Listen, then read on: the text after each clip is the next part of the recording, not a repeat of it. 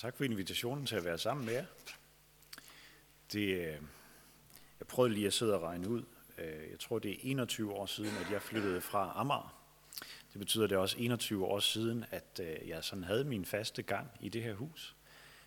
Og selvom det er 21 år siden, så det var faktisk lidt hjemligt at træde indenfor. Jeg skulle lige ind og kigge derinde, hvordan ser det ud, og jeg mødte Kate, der sad og ventede. Sådan. Så det var sådan, det var dejligt at komme tilbage. Det har jeg jo gjort nogle gange, og jeg har glædet mig til det hver gang. Som Sara sagde, hedder jeg Reidar, og jeg bor i Hillerød. Jeg kommer faktisk jævnligt til Amager. Jeg har 2 job. Det ene job, der har vi kontor på Njalsgade, så jeg kommer sådan en gang om ugen måske hertil. Udover det job som konsulent, så er jeg også præst i Nordvestkirken ved Uterslev Torv, og jeg er glad for at have de 2 job der. Så bor jeg i Hillerød med min familie. Da jeg blev bedt om at komme her, så fik jeg en oversigt over emner, tekster, I gerne ville have gennemgået. Og så kunne jeg så vælge en dato, hvor jeg kunne. Så kunne jeg også skæve til, hvad det var for nogle emner, der var sat til de forskellige dage. Og jeg valgte altså helt specifikt dagen i dag. Dels fordi jeg kunne, men også fordi, at emnet, der stod, det var Esra og Nehemias.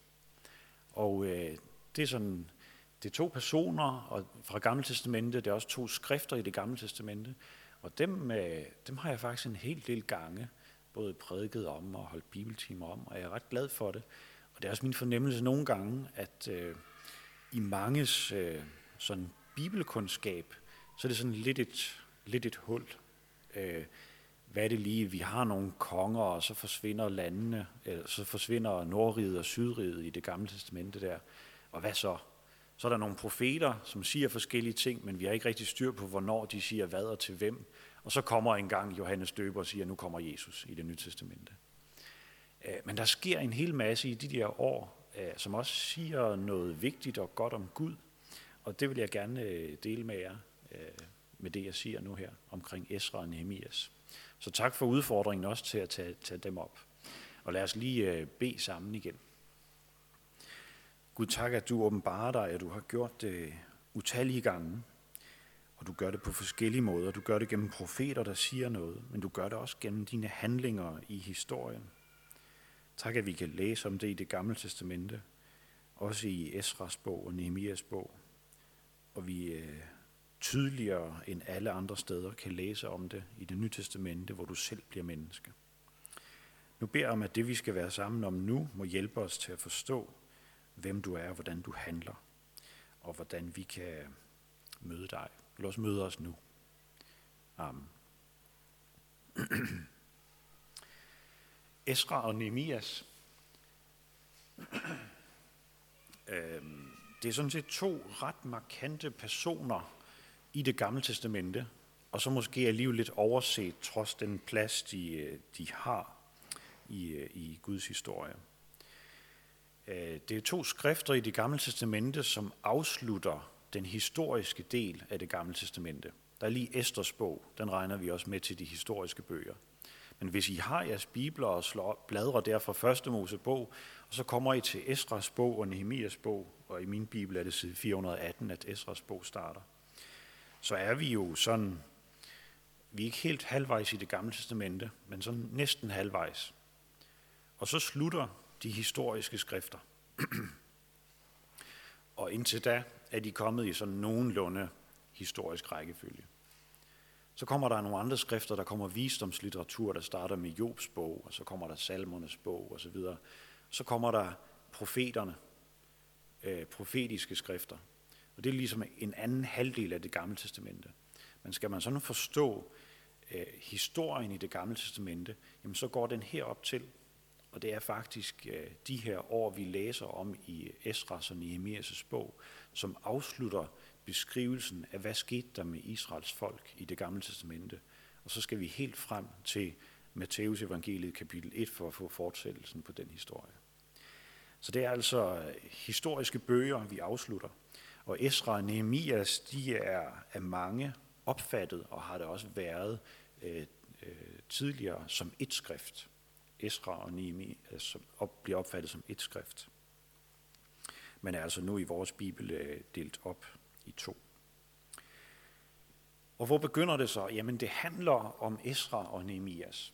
Og jeg vil ikke læse en masse tekst fra de to bøger, men sådan fremhæve nogle vigtige pointer fra dem, så vi ligesom sidder tilbage med, okay, hvad var det Gud gjorde, og hvad er det, vi kan bruge det i dag, sådan i november på Amager.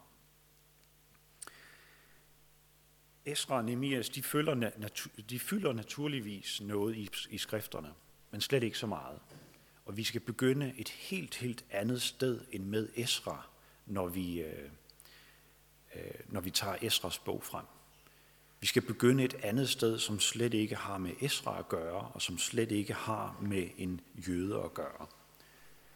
Når vi den første linje, det første vers i Esras bog, det er simpelthen det her budskab i perserkongen Kyros første regeringsår, vagte Herren perserkongen Kyros ånd, for at Herrens ord ved Jeremias kunne opfyldes. Det er en perserkonge, som træder ind i det gamle testamente nu og får en helt afgørende rolle for den skæbne, som Israels folk de har.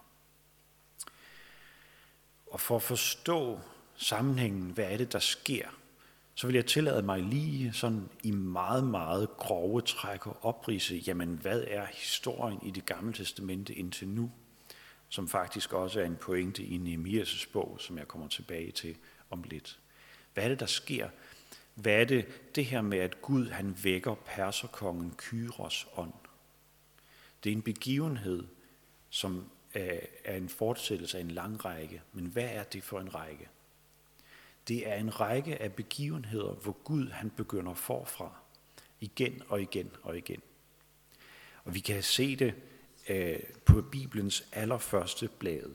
Allerede i kapitel 3, vi kan læse om syndefaldet, oprøret mod Gud, og i samme tekst, der fortæller om, hvordan Gud han forbander den synd, der er kommet ind i verden. På samme tid, så begynder han forfra med Adam og Eva. For sådan er Guds indstilling. Hele tiden så ønsker han, det er det hans ønske er for os, at han vil gerne begynde forfra med os. Og det her med, at han siger til Adam og Eva efter oprøret mod Gud, hendes afkom skal knuse dit hoved, og du skal bide hendes afkom i hælen. Det er sådan det første løfte, vi har i Bibelen om, at Gud, han vil mennesker, han vil frelse mennesker, og han vil begynde forfra. Og så fortsætter det simpelthen med det her mønster, igen. Noah, det er det samme igen. Verden, den fordærves. Han er begyndt forfra med Adam og Eva, men det er stadigvæk ikke godt. På et tidspunkt så overvejer Gud, i hvert fald sådan han udtaler sig, at han vil udrydde hele menneskeheden. Men så beslutter han sig for at lade Noah og hans familie overleve og vil velsigne dem. Og det er det, vi har regnbuen som det her symbol fra Gud på, at han ikke vil udslette menneskeheden på den måde, som det var lige ved at ske med Noah og hans familie. Der er flere andre begyndende forfra fra Guds side efter Noah, og så kommer vi til en person som Abraham. Og det er lige før hele hans liv er den ene gang efter den anden, hvor Gud han vil begynde forfra.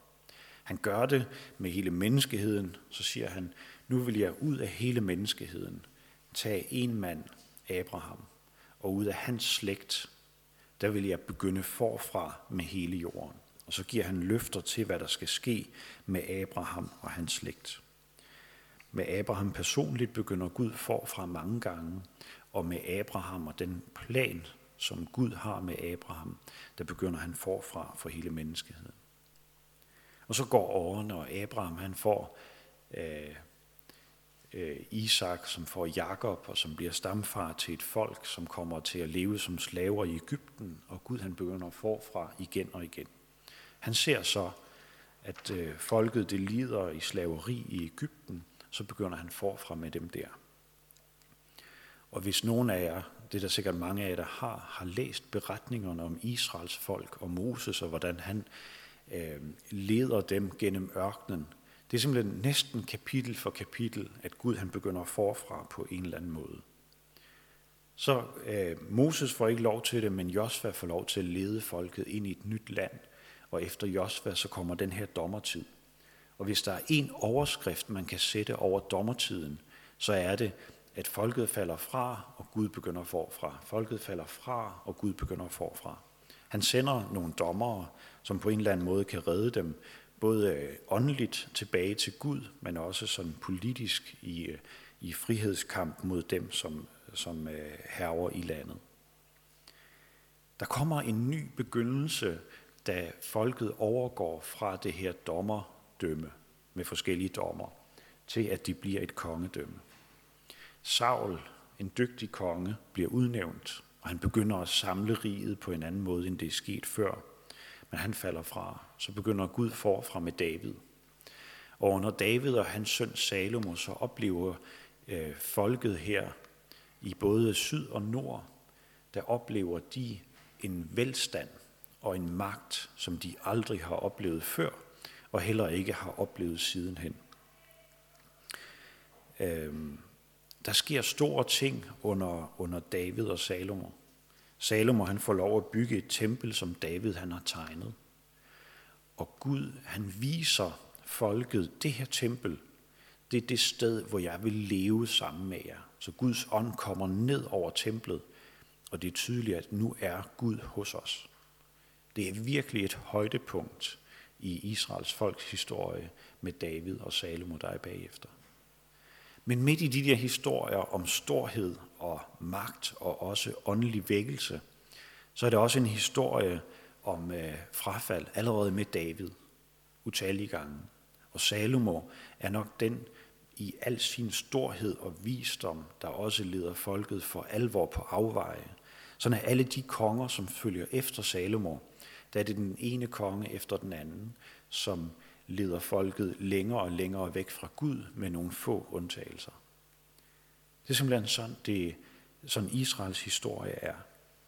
Og efterhånden som Israel får magt gennem det her centraliserede kongedømme, som de er blevet til, så bruger Gud også større og større redskaber til at få dem tilbage til ham. Og derfor er det også relevant lige at pege på, hvad det er for nogle redskaber Gud han bruger. Først så samler han assyrerne, og med dem så får han udslettet Nordriget, Samaria. 10 af Israels 12 stammer boede deroppe, og de bliver simpelthen udslettet under assyrerne. Nordriget det falder, og de 10 stammer forsvinder, og der er kun spekulationer om, hvor de er endt henne. Der er ingen, der ved, hvor de stammer er blevet af i dag. Han bruger også babylonerne. Dem bruger han nogle år senere til at straffe folket, fordi de Sydriget, Jerusalem, Judæa, fordi de er kommet væk fra Gud. De bliver deporteret til Babylon, og i Babylon der får de lov at leve i relativ fred. Det veksler lidt med, hvor fredeligt det er for de her deporterede jøder at leve i Babylon. Men de lever der, og vi har en del historier og personnavne på mennesker, der bor i Babylon, og som også kommer til at være højt oppe i det babylonske hierarki.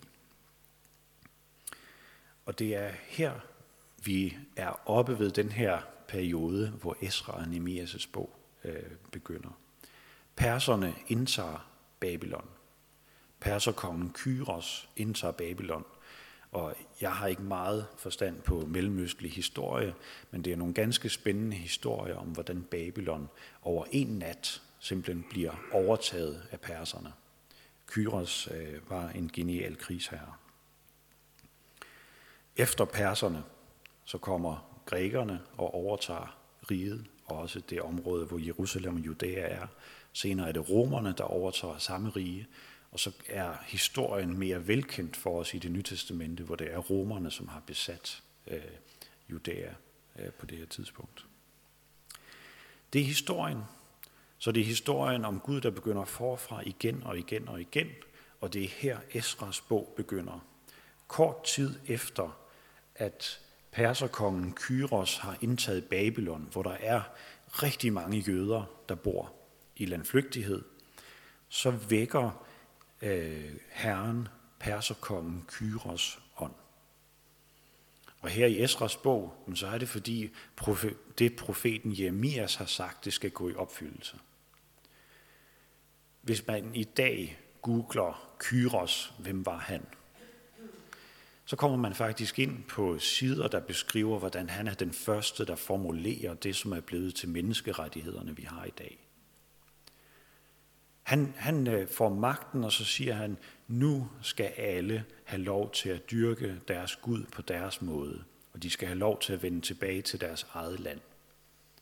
Og derfor gælder det også jøderne, som bor i Babylon, de skal have lov til det. Gud, han bruger altså en mand, der sidder på den absolute top magtposition i verden, til at føre noget igennem, som kommer til at have konsekvenser for hans folk, jøderne, som bor der i Babylon.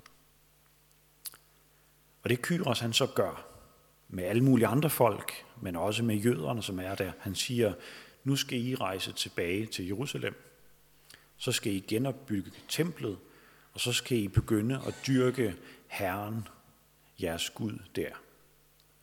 Og så skal I tage alle de her guldkar, som en tidligere babylonsk konge har taget og stjålet i Jerusalem og fragtet til Babylon. Så skal I tage dem med tilbage. Og så skal I begynde at bruge dem til at dyrke jeres Gud i Jerusalem. Og så sender han 42.000 jøder tilbage til Jerusalem. Og det er det første del af Esras bog, den handler om. Den her lærtavle her, det er de første menneskerettigheder, som er skrevet ned på kong Kyros diktat. Det er så mærkeligt, at Gud han har nogle mærkelige redskaber. Og den første og store og vigtige pointe fra Nehemias og Esras bog, det er, at Gud styrer historien. Og det går igen i Esras bog, og det går igen i Nehemias bog. Esra, han er slet ikke inde i billedet i første del af Esras bog. Det er ud af de her 42.000, som bliver sendt til Jerusalem, der er det Zerubabel og Josua, som er ledere af folket. Og de vender tilbage, og I kan læse om det, jeg vil ikke læse det op. De gør, som de har fået besked på. De begynder at genopbygge alteret i templet, og de begynder at genopbygge templet.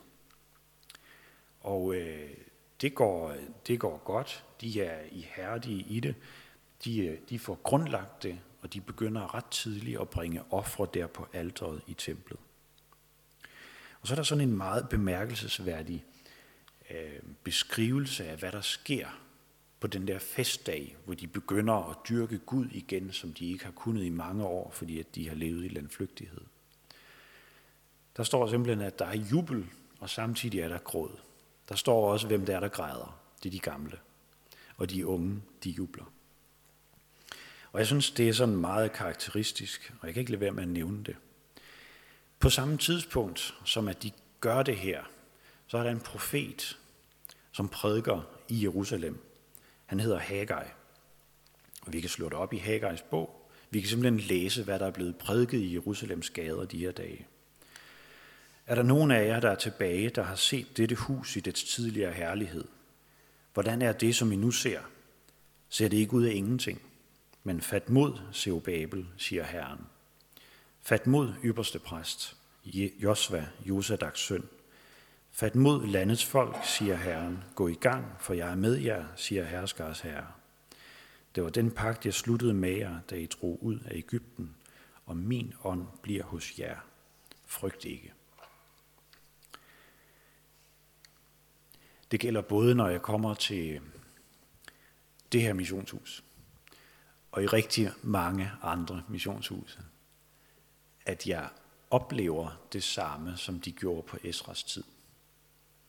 Der er nogen, der kan huske, hvordan der var i gamle dage. Det kunne de faktisk her.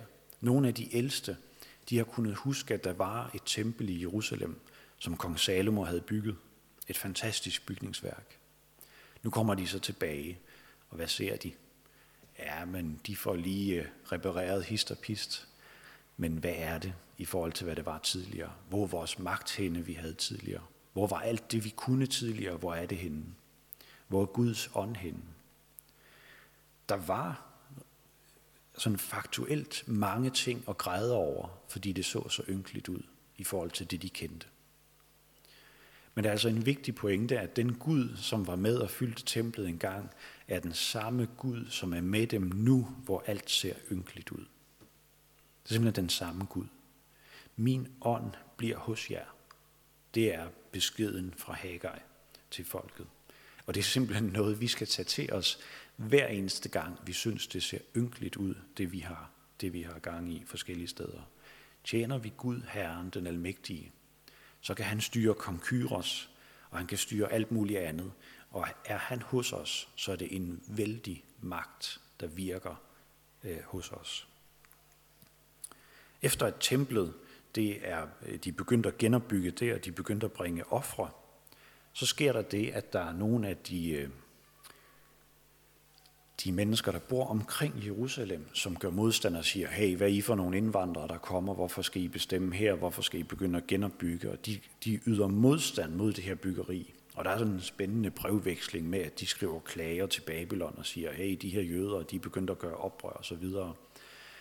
Og det ender faktisk med, at den grund så opgiver folket at bygge videre på templet og på Jerusalems mure. Det betyder simpelthen, at arbejdet det ophører. Så går der rigtig mange år, efter at de her 42.000 jøder de er vendt tilbage til Jerusalem, at der ingenting sker. Det hele ligger stille, fordi at de har mødt modstand fra fjender, der bor rundt omkring Jerusalem. Og så endnu en gang, så kan vi slå op i en af de profetiske bøger og læse, hvad blev der så prædiket de dage i Jerusalem? For det ved vi. Hvis vi slår op i Zakarias' bog, så prædiker, og læg mærke til det med navns nævnelse, altså det er meget konkret prædiken, Zerubabel var leder for de her 42.000 jøder. Det der er Herrens ord til Zerubabel, ikke ved magt og ikke ved styrke, men ved min ånd, siger herskers herre. Hvad er vel, du store bjerg, du skal blive til slette for en Zerubabel, så skal han hente slutstenen, mens der lyder jubelråb over den. Zerubabel skal simpelthen opleve og sætte slutstenen i det her byggeri. Og det er Guds ord gennem Zakarias til Zerubabel. Så går de i gang. De hører den her prædiken, så siger de, okay, fjenderne er der stadigvæk, de yder stadigvæk modstand, men vi går i gang.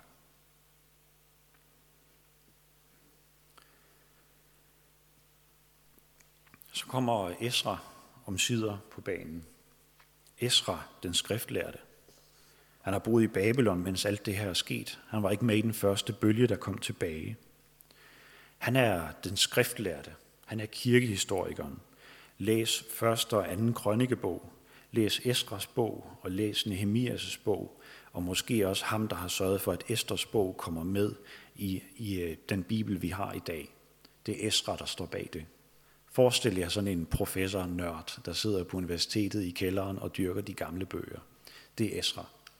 Det er den rolle, han har. Han har samlet de her skrifter for os. Han er velbevandret i Moses lov, står der. Og han får så nu lov til, på kongen i Babylons befaling, at rejse til Jerusalem sammen med andre veluddannede jøder.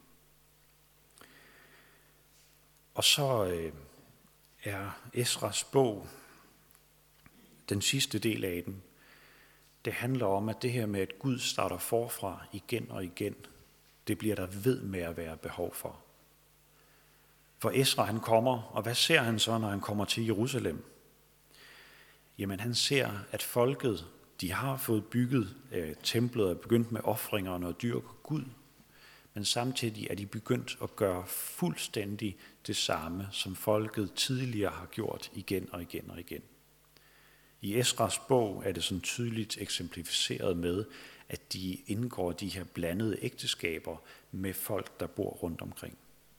Det, som der før er blevet advaret mod i den tidligere del af det gamle testamente af Moseloven, og som også har det, der har ført folket til fald, og at Gud har straffet dem. Esra, han ser det, og nogle andre, de ser det. Og sidste del af Esras bog, det handler simpelthen om en bibelvækkelse, som kommer med Esra. Han begynder at læse op af loven, og folket, de samles i Jerusalem, og de hører på det, og der står sådan nogle mærkelige citater om, at de lytter til det, og så står de og skælver. Dels på grund af regnen, står der, det har regnet i Jerusalem, men også fordi, at de har hørt det her Guds ord til dem. Og så har de taget det alvorligt, for de har set, at vi gør noget, der er forkert. Vi gør det, som har ført os til fald mange gange. Eksemplificeret blandt andet med de her blandede ægteskaber. Og så handler de på det. De nedsætter en ledelse, der skal tage sig af det her, og så begynder de at rydde op i det her, de har gjort forkert. Esras budskab her, det er, hvis man skal følge Herren, vores Gud, så skal man gøre det af hele hjertet. Af hele hjertet. Der må nødvendigvis være et enten eller.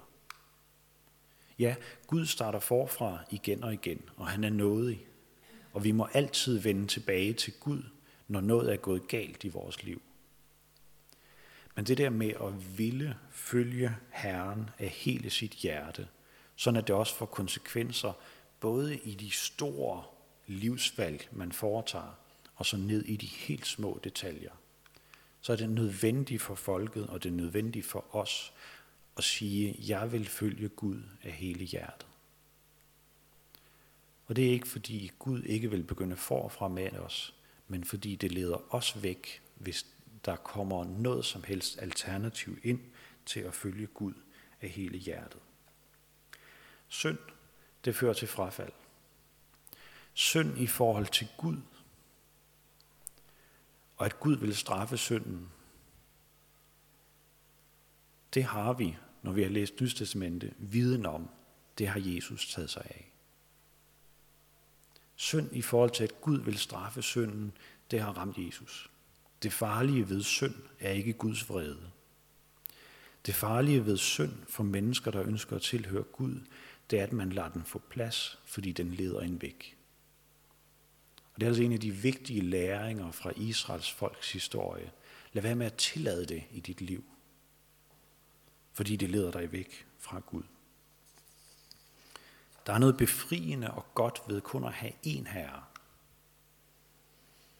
Også nogle gange vi taler om at følge den smalle vej, og det kan lyde som noget, der er tungt og svært og snævert, at det indskrænker ens liv at skulle følge den smalle vej mod himlen.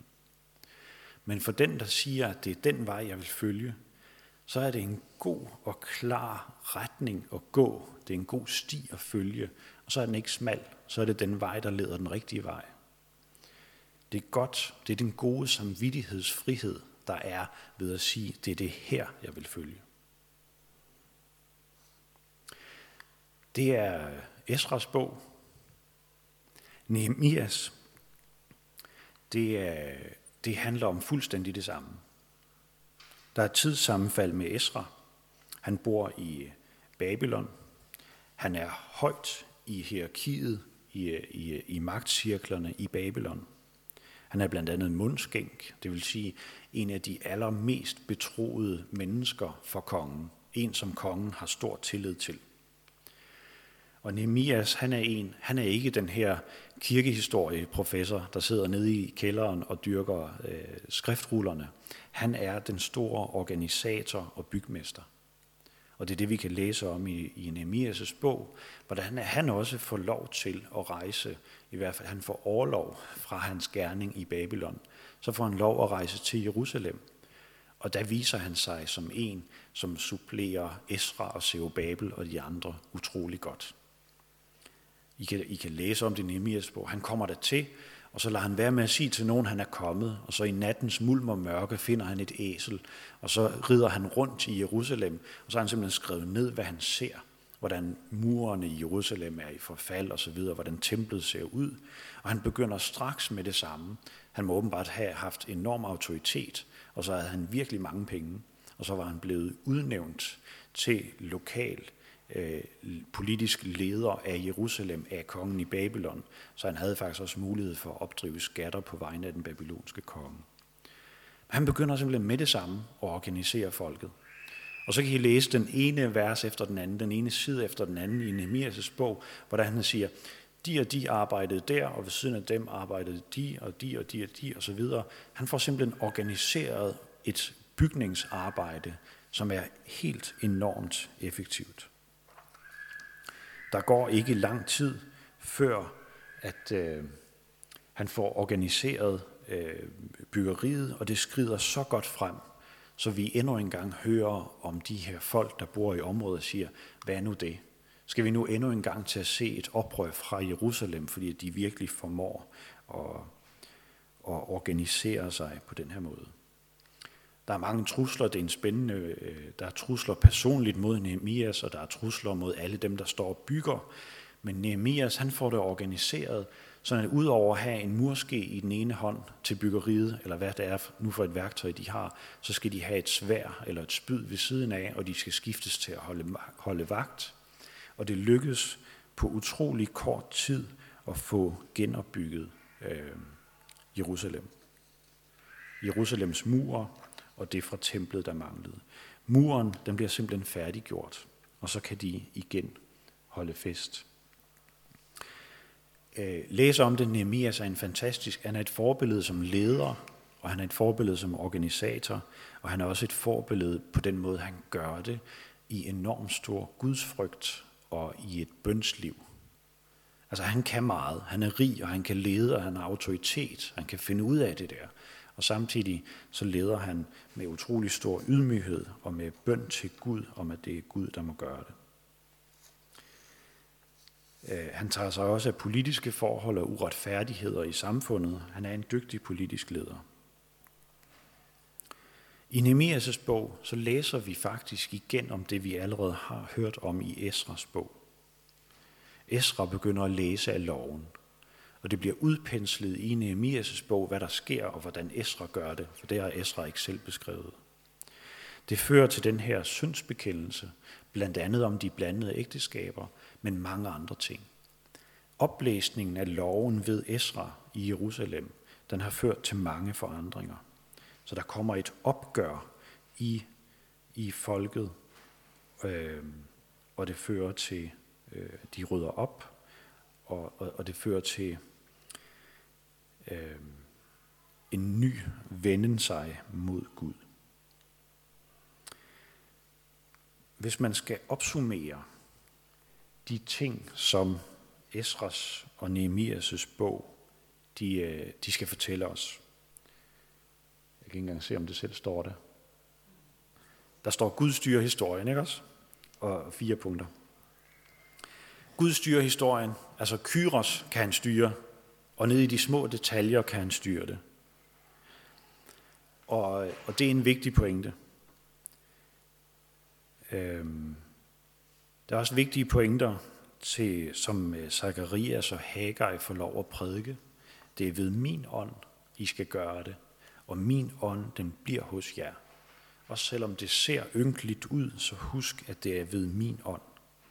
Det er noget, der virkede, det er noget, der gav mod til dem til at fortsætte arbejdet og byggeriet, og det er det, vi skal blive ved med og stole på. Og så, hvad sker der så, efter at Esra nu har samlet Nehemias' bog og Esras bog og første og anden krønikebog og så videre, Esters bog? Hvad sker der så? Hvor forsvinder Israels folk hen? Hvad sker der i perioden efter det her? I Jerusalem i de her dage, hvor Esra og Nehemias har været, der har Zakarias og Haggaj, de har prædiket. Noget af det var til at forstå, og noget har været meget mærkeligt. Zakarias, han siger på et tidspunkt sådan her, bryd ud i jubel, Sions datter. Råb af fryd, Jerusalems datter. Se, din konge kommer til dig, retfærdig og sejrig. sagtmodig, ridende på et æsel, på en æselhoppes føl. Der har ikke været nogen konge i Jerusalem på det her tidspunkt. Der har været Nehemias, og der har været Zerubabel og så videre. Hvad er det for en konge, han taler om? Der er noget af det, Zakarias har sagt, som ikke har givet nogen som helst mening på det her tidspunkt. Men jer, der kender det Nye Testamente, I ved jo også godt, at det her, det kommer altså til at give mening, det Zakarias siger. Han siger også, men over Davids hus og Jerusalems indbyggere vil jeg udgyde nådens og bønnens ånd, og de skal se hen til mig, ham de har gennemboret. Der har simpelthen været sort snak, noget af det Zakarias han har gået og prædiket. Jeg ved ikke, om han er et forbillede for mig. Det har givet mening på et tidspunkt, men det betyder også, at vi slutter her den historiske del af det gamle testamente med en masse uvidenhed eller spørgsmålstegn. Hvad er det, der skal ske? I tiden, der gik herfra, og så de næste 400 år, jamen, så var der forskellige andre magthavere. Jeg har nævnt de store med grækerne, der kom efter perserne, og så kom romerne. I den her periode har der også været egyptere, der har været syrere. Der har været jøder selv, som lykkedes med en frigørelseskamp. Det lykkedes dem faktisk at indsætte deres egne ledere, men sådan lidt på tålt niveau. Det blev tålt, at de kunne indsætte nogle af deres egne. Under det romerske herredømme, så fik de faktisk lov til at have deres egne jødiske konger. Kong Herodes, han var jøde. Men hvordan var han det? Var han virkelig den her sagtmodige konge, der kommer ridende på et æsels føl? Det er jo ikke lige det billede, vi ser af kong Herodes. Der er mange ting, hvor man tænker, gad ved om det er det her, Gud vil gøre. Gad ved om det er den her måde, Gud vil føre sin frelse igennem. Er det ved oprøret, som makkabæerne kom med? Er det samarbejdspolitikken, som saddukæerne og herodianerne, som vi læser om i Det Nye Testamente, som samarbejdede med romerne? Eller er det essæerne, som trak sig ud i ørkenen og levede i et ørkensamfund derude og dyrkede Gud? Eller er det farisæerne, de skriftkloge, som valgte at blive i Judæa og dyrkede Gud i deres synagoger? Fordi i templet der, hvor saddukæerne og ypperstepræsterne var, der var de dem, der førte an i den her samarbejdspolitik med romerne. De 400 år, der går her fra Esra og Nehemias, det er nogle år, hvor er det her, det roder. Hvad sker der? Og så er det, at Johannes Døber en dag står frem og siger, nu kommer han, nu kommer Guds rige. Og Jesus han træder ind på scenen i det her rod og skal navigere mellem farisæer og skriftkloge, mellem saddukæer og mellem herodianere, mellem essæerne ude i ørkenen og zeloterne, som vil gøre politisk oprør med våbenmagt. I alt det der, der skal Jesus navigere og vise, hvordan han er den konge, som vil komme. Hvordan han er den, som vil komme ind og fylde folket med sin ånd. Jesus, han kommer som en ny Esra. Den skriftlærte, den der ved, hvordan loven er, og som kan følge den. Jesus han kommer som den nye Nehemias, der kan genopbygge templet på 3 dage, siger han. Fordi Jesus han kommer ind selv og siger, her er jeg, det nye tempel. Her er jeg, det offer, der skal bringes i templet. Her er jeg, det nye tempel. Og gennem mig, gennem tilbedelsen af mig, og gennem at min ånd bor i jer, så er Gud hos jer. Der kommer noget nyt på et tidspunkt, men jøderne får altså lov at leve i 400 år i den her uvidenhed og den her afhængighed af, at Gud fortsat vil føre sin frelse igennem. Vi lever nu i en tredje fase af Guds frelseshistorie. Jesus har været her, og han kommer igen. Det betyder, at på mange områder så lever vi en tilsvarende periode, som jøderne gjorde på Nehemias og Esras tid. Der er noget, vi skal vente på, men der er også noget, vi ved allerede er sket. Og jeg synes, det egentlig er fint på det her tidspunkt i kirkeåret, sidste søndag i kirkeåret, at slutte med Nehemias og Esra. Der er noget, der er sluttet, og så er der noget, der skal komme, som man må gå og vente på. Og i den periode, man venter, så må vi stole på, at Gud han holder sine løfter, og at Guds ånd vil være hos hans folk, og at det er ved Guds ånd, det er ved Guds magt, at Gud vil føre sine ting igennem. Så vi kan se fremad og stole på, at Gud han er med os. Når han kan styre Kyros, så kan han styre alt politisk i den her verden, som han vil. Og så kan han også styre sit folk gennem sin ånd. Lad os bede. Himmelske Far, jeg takker dig, at du styrer historien. Også i dag, hvor vi kigger rundt omkring en verden, hvor noget kan se skræmmende ud, og vi kan se på os selv og sige, hvad kan vi? Tak, at du er Gud, og du er almægtig, og du styrer. Tak for din ånd. Jeg beder om, at den aldrig må forlade dit folk, og lad den heller aldrig forlade os, der er forsamlet her. Vil du vejlede os med den, men også give os opmuntringer?